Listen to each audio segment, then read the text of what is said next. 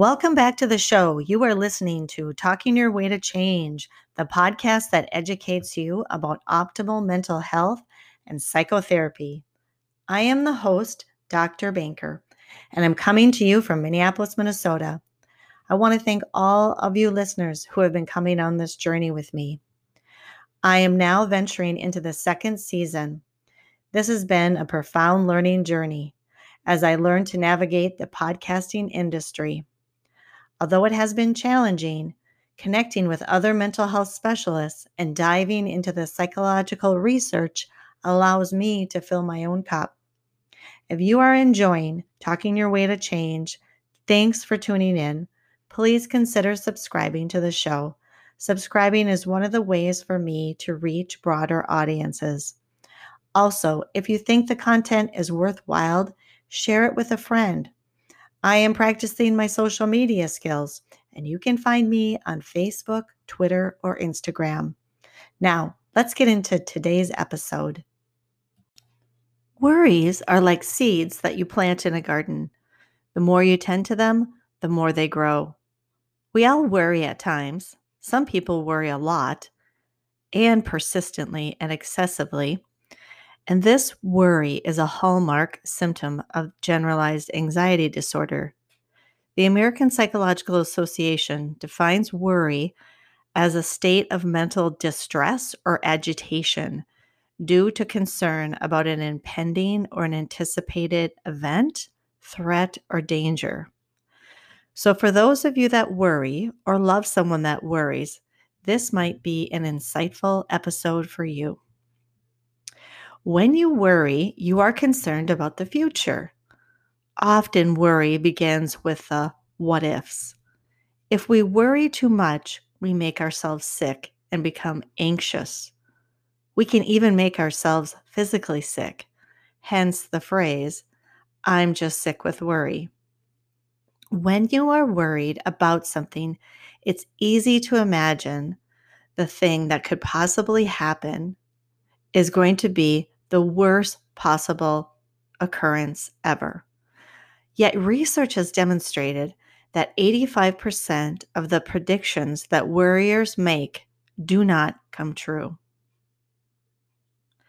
I like the APA's definition of worry because it, it says it's a mental state and not purely a thought or an emotion or a physiological state.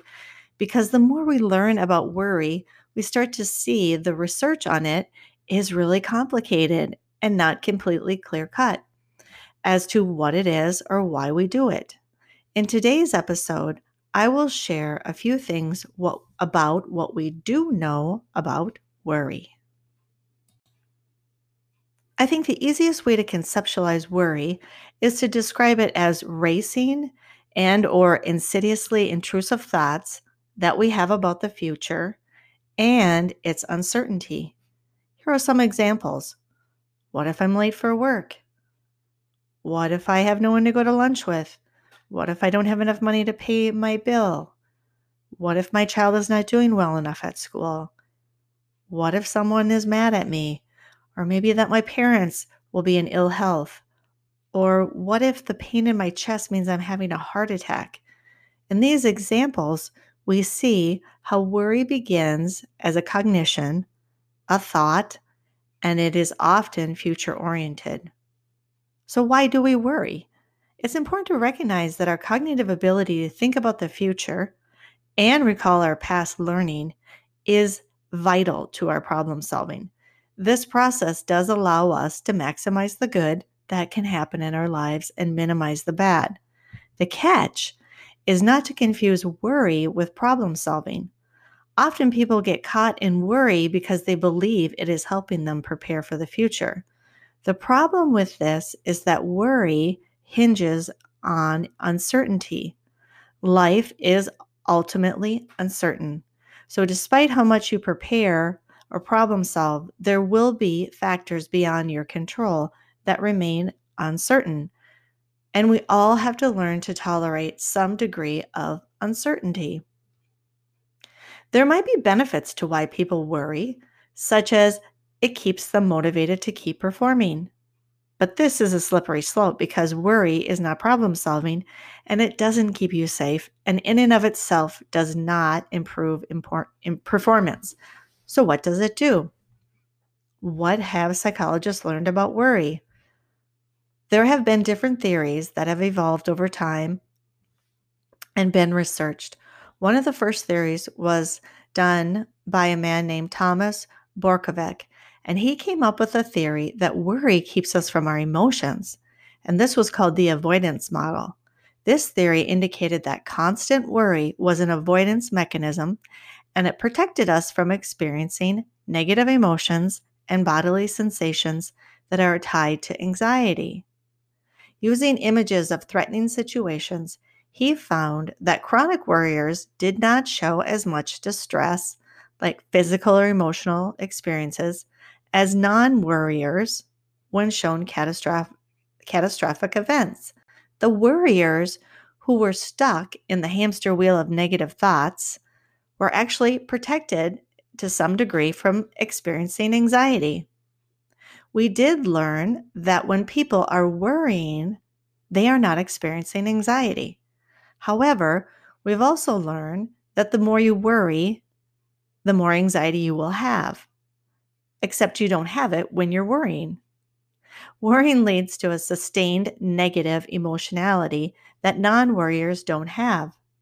So you can see that worrying actually does have some benefit in the short term and is reinforced. But it's not completely straightforward because worrying creates this rebound anxiety. The more we worry, the more anxious we feel after we're done worrying, and then the more anxious we feel, the more we worry. Others have suggested that this process of reinforcement is conceptually analogous to the process of addiction, by which substances used reduce immediate discomfort by preventing the user from fully facing and actually solving their emotional stress. For example, people use alcohol as a social lubricant to manage their anxiety.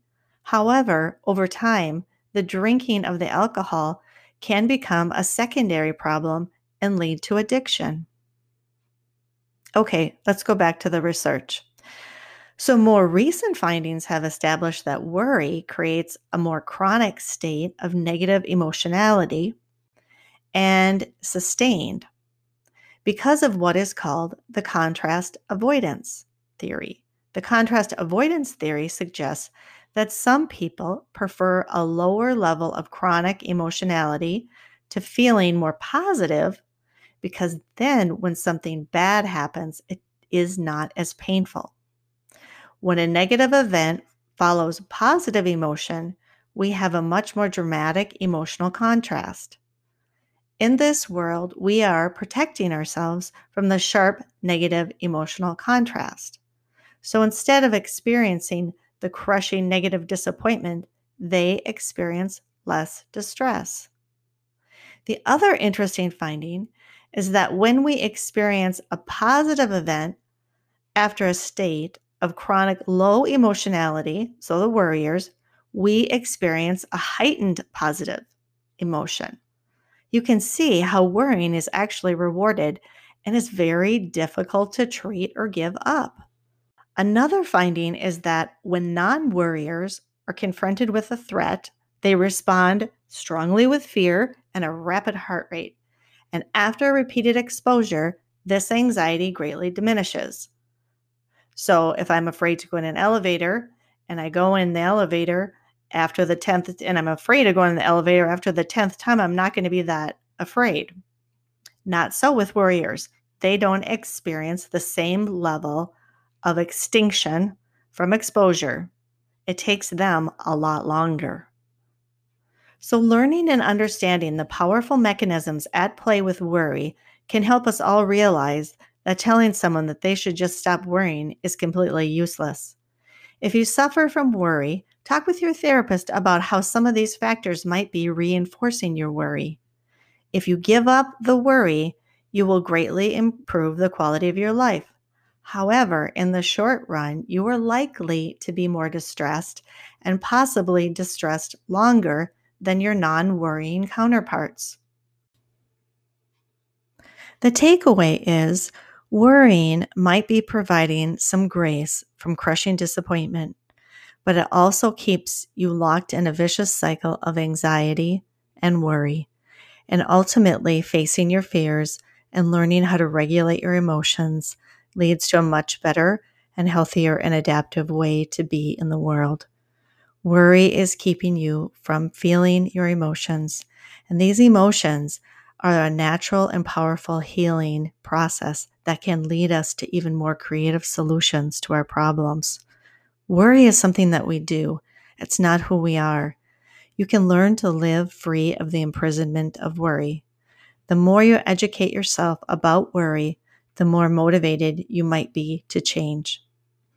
Okay, I'll leave resources and research on this episode in the notes. Until next time, this is Dr. Banker. Thanks for joining us this week on Talking Your Way to Change. You can also visit our Facebook page. You can subscribe to the show on Anchor or iTunes so that you never miss an episode. If you found value in this show, we would appreciate a ratings on iTunes, or you could just simply tell a friend.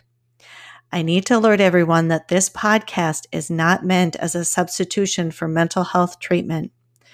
So, although the podcast deals with psychotherapy, this is not your psychotherapy. Okay, thanks for listening. Until next time, this is Dr. Banker.